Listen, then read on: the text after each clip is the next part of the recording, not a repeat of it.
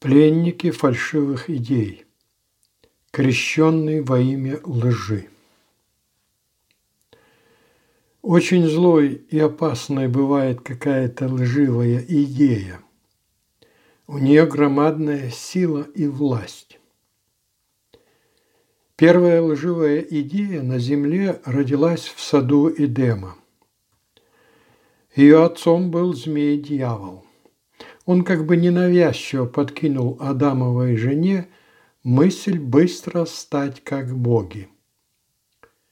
Ева откликнулась на предложение. В результате в мир вошел грех, а за ним и смерть. По своим свойствам идея противоположна истине. Истина освобождает, идея закабаляет. Истина у Бога, идеи у людей. Истина базируется на здравомыслии, а идеи – на эмоциях.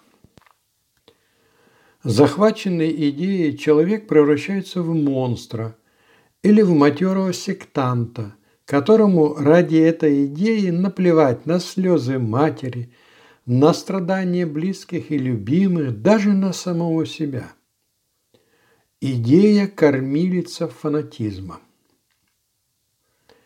Мы наш, мы новый мир построим, трубили несчастные революционеры, обманутые громкой идеей построения коммунизма, светлого будущего всего человечества. Продвигая свою идею, они пролили моря крови, принеся неисчислимые страдания целым народам. И сами полегли, но так ничего и не построили. Не вышло у них. Идея оказалась ложной. Идеи могут быть самые разные, и политические, и религиозные, но финал один – трагедия того, кто им подчинился, и некие дивиденды для того или тех, кто через нее в каких-то целях и использовал обманутого субъекта. Липкость идеи. Уважающему себя человеку трудно признаться в том, что его водили за нос, обманывали, хитрым образом использовали, дурили. На этом играют обманщики. Они знают, что человек будет защищать самого себя – как идеологи они хорошо понимают, что адепт, отслуживший им долгие годы, быстро с ними не порвет, и потому его можно будет еще использовать. Есть люди, которые всю жизнь посвятили определенной религии, религиозной организации. Ради своей религии они пожертвовали всем. У них не сложилось ни семьи, ни личной жизни. Они служили религии верно, искренне, самозабвенно. А теперь уже к старости они вдруг поняли, что служили неправде, лжи. Но признаться в этом они теперь не могут. Язык не поворачивается. Внутри себя, где-то в глубине своей личности они мучаются – их страдания порой весьма жестоки. А для публики они продолжают оставаться верными той религиозной организации, идее, которой посвятили всю жизнь, ради которой много пострадали, прошли тюрьмы, лагеря. Влияние идеи жестким мошенникам как лежало, так и лежит на них. Чтобы сбросить его, им следует согласиться, что жизнь прожита во лжи. Но на такой шаг у них нет сил.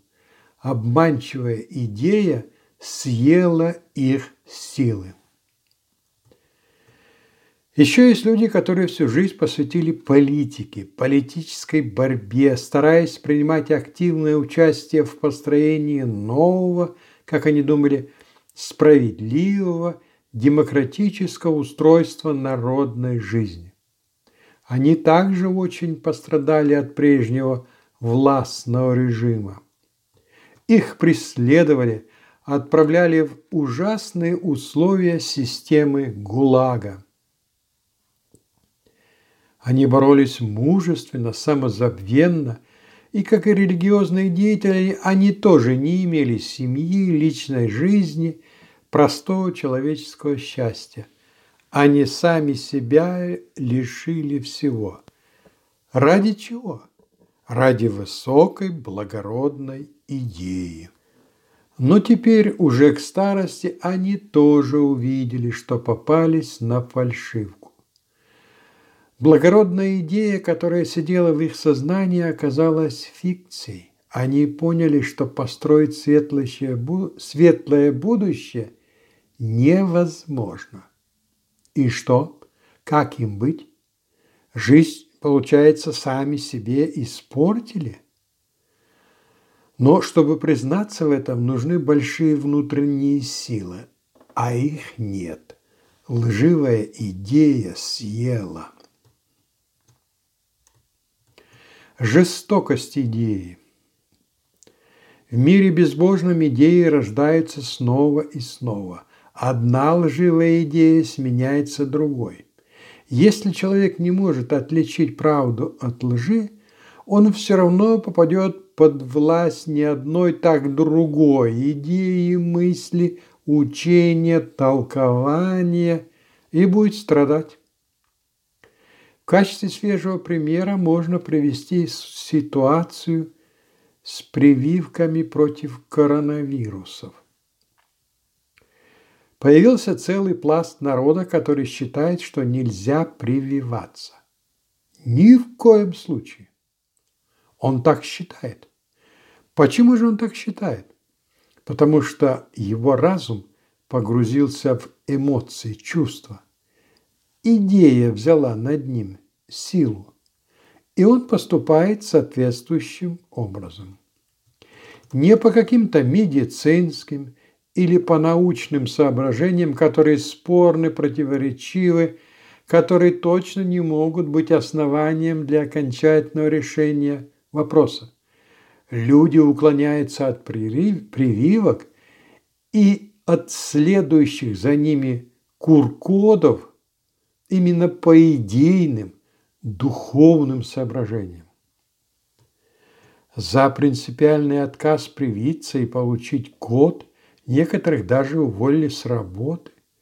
Они остались без средств к существованию, они реально страдают. Как говорится, знакомая картина. Приведу пример из личной духовной истории.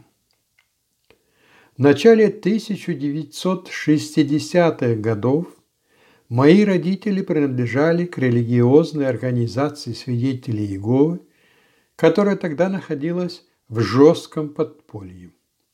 Потом, через много лет, в Новой России организация свидетелей Иеговы получила широкую свободу.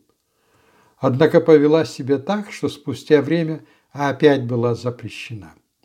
Но это другой вопрос. А пока мы говорим о силе обманчивой идеи.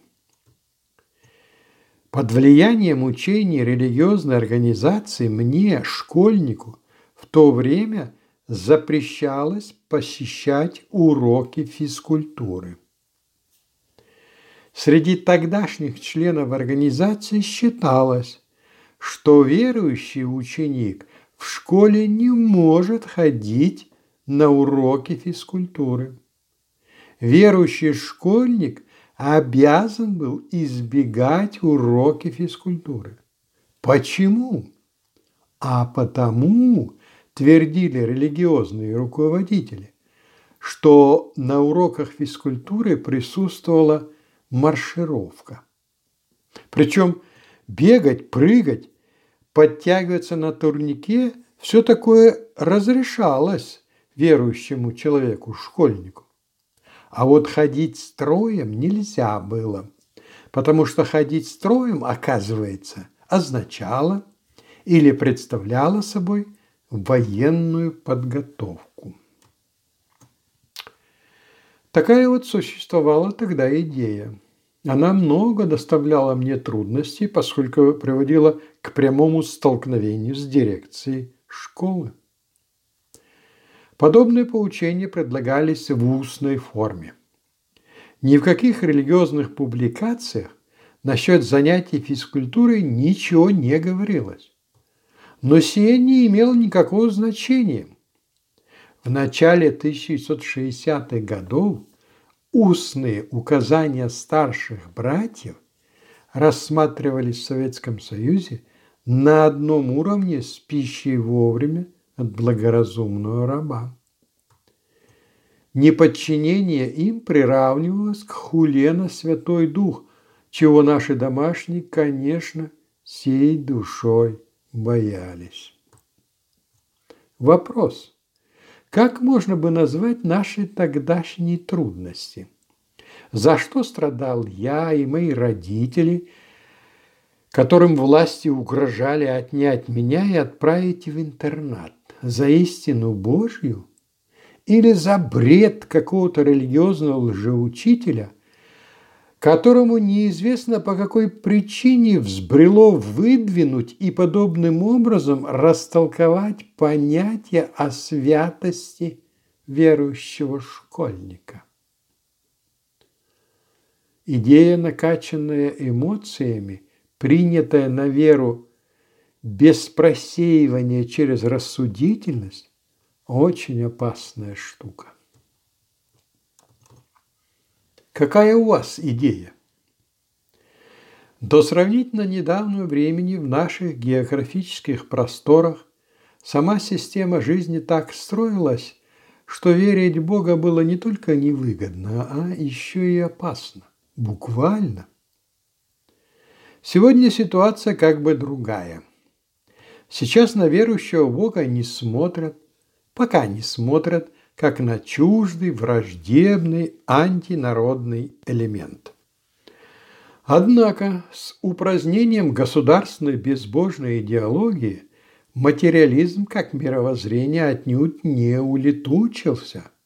Напротив, теперь он в разы активнее и с успехом обманывает миллионы людей, действуя все наглее и наглее свирепствует настоящая агрессивная проповедь материализма.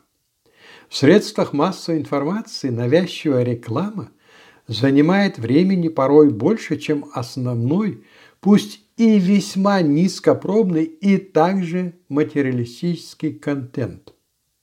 Куда ни обратишься, везде натыкаешься на грубое навязывание потребления. Купи, Возьми, попробуй. Нет денег, бери кредит.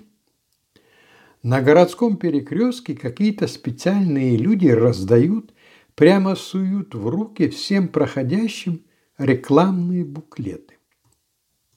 Скажите, пожалуйста, у этих людей имеется разрешение на миссионерскую деятельность? Они ведь откровенно проповедуют материалистический образ жизни безбожное, потребительское, вечное мировоззрение нахально и бесцеремонно лезет в душу. У населения на повестке дня только деньги, доходы, потребление, удовольствие. Гипноз гламура оказался столь сильным, что перед ним не могут устоять и те, которые воспитывались и росли в интеллигентных семьях с большими духовными традициями. Одновременно при этом положении вещей повсюду наблюдается одно удивительное дело или явление. Чем больше люди получают возможность зарабатывать или добывать материальных средств, тем больше они всем недовольны. Трагедия продолжается. Молодежь и теперь готова на баррикады. Опыт ничему не учит. Почему? Потому что в сущности ничего не изменилось. Кукловоды остались прежние, они другими не бывают, и методы у них не изменились. А ведь на самом деле все о чем только мечтали советские диссиденты, исполнилось до краев. И что? Все равно не так. История ничему не учит. Старые грабли не отправлены в металлолом. Они по-прежнему исправно делают свое дело с размаху, охаживая упрямые лбы наступающих на них невежд. Потомки регулярно повторяют ошибки отцов. Миром правит ложь во всех ипостасях. Ложь многократно была и разоблачена, и опровергнута, но ей продолжают верить. Образно говоря, присягу лжи, крещение ложью в той либо иной мере прошли все, хотя и каждый по-своему. В свое время древний царь Соломон создал такие превосходные условия жизни для своего народа, каких нигде на земле не было ни до него, ни после. О том, как жили его подданные, написано «Иуда и Израиль, многочисленные, как песок у моря, ели, пили и веселились». Об экономических условиях государства сказано следующее. «И сделал царь серебро и золото в Иерусалиме равноценным простому камню, а кедры по множеству их сделал равноценными сикаморам, которые на низких местах. Третья книга Царств, четвертая глава, вторая Паралипоменон, первая глава. Сорок лет народ жил в идеальных природных условиях, жил без войн и военных угроз, без природных катаклизмов, без пожаров и наводнений, без опасных болезней, при полном изобилии материальном. И что? Сели были довольны жизнью? Как бы не так. Диссиденты имелись даже у царя Соломона. Люди потребовали перемен. Некоторых настолько не устраивала жизнь под правлением Соломона, что у них возникло желание поднять на него руку. В результате мудрый писатель Библии, современник Соломона, пришел к печальной истине. У ненасытимости две дочери. Давай, давай. Притчи, 30 глава, 15 текст. С древних времен известно, что бездуховному человеку никогда не угодишь. Сколько и чего ему не дай, он все равно будет недоволен и найдет причину для протестов, требуя больше и больше. Сегодня к бывшим чадам коммунистической системы пришла как бы новая общественная формация – капитализм. Но капитализм, видите ли, оказался не такой, о котором думали. Поначалу была надежда, что, мол, будет у нас демократия и будем всем довольны. Опять обманулись. Идея в очередной раз подвела.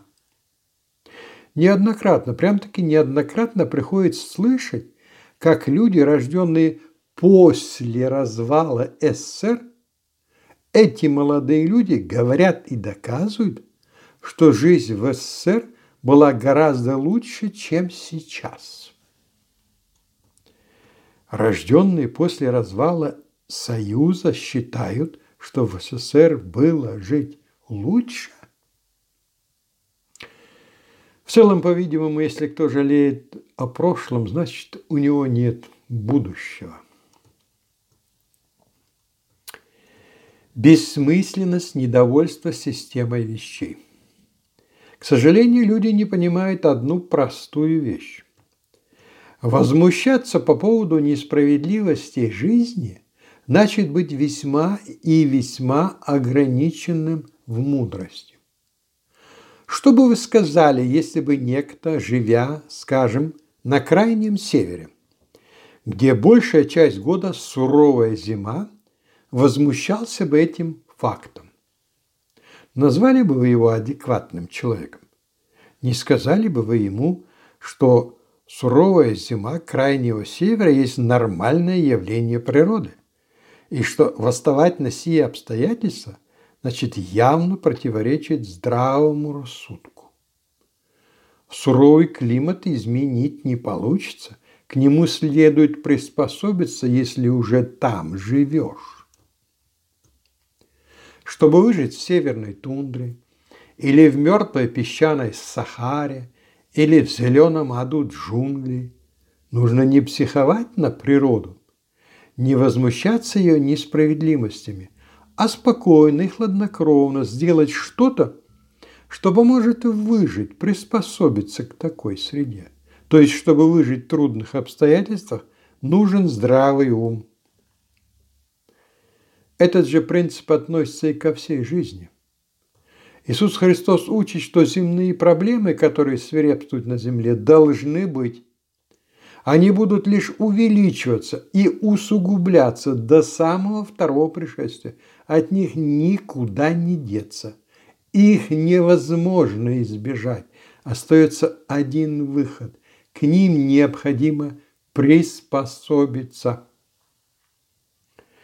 В учении Христа прямо сказано, как можно приспособиться и пережить все ужасы, которые свалятся на жителей земли перед вторым пришествием. Дословно говорится, терпением вашим спасайте души ваши. Луки 21, 19. Претерпевший до конца спасется. Матфея 24, 13. Здесь терпение и вера святых. Откровение 13.10. Здравомыслие – надежная вакцина от лживой идеи. Если у вас имеется идея, которая предлагает вам жизнь вопреки учению Христа и Евангелия, то сможете ли вы понять, что ваша идея фальшива? Хватит ли у вас воли освободиться от нее? Она ведь задавит, задушит. Речь не идет о неких технических, бытовых или других идеях, которые могут быть полезными. Надеюсь, это понятно уважаемому читателю. Здесь имеется в виду идеи, которые служат жизненными ориентирами – как бы определяют цель и смысл жизни, составляет мировоззрение человека. Вот с такими-то идеями следует быть весьма и весьма внимательными и осторожными. Порой идея, управляющая жизнью человека, откровенно издевается над личностью. Человек рассказывает, что 20 лет вынашивал идею пролететь на самолете сквозь автомобильные тоннели. Он тщательно готовился 20 лет. Наконец он пролетел через два тоннеля, один за другим, не убился. И теперь ему кажется, что не зря прожил он свои молодые годы. Это ли не свидетельство глупости его идеи, достойной медали Дарвина? Другой человек подался в монахи. Он заперся в песчаной пустынной пещере и борется там с бесами да со своей плотью. Видите ли, он так спасается. Но фактически он медленно убивает самого себя. По справедливости религиозную идею, которая вдохновила его на такие подвиги, следует признать ответственной за преступление, предусмотренное статьей Уголовного кодекса «Доведение до самоубийства». Господь избавляет от лживых идей, от религиозных, от политических, научных, философских – и от всех других, которых на самом деле в этой безбожной системе вещей несчетное количество. Христос освобождает от всякой лжи. Он говорит, выйди от нее, то есть из лжи, народ мой, чтобы вам не участвовать в грехах ее и не подвергнуться язвам ее. Откровение 18, 4. Придите ко мне, все труждающиеся и обремененные, и я успокою вас. Матфея 11, 28. Разочаровываться в своих взглядах, верованиях, идеях могут многие люди. Зачастую разочарование даже неизбежно, а разочарование во лжи необходимо жизненно. Проблема в том, что увидев ложь одной идеи, гражданин обращается к другой. Но к истине человек так и не приходит, Иисуса Христа не познает.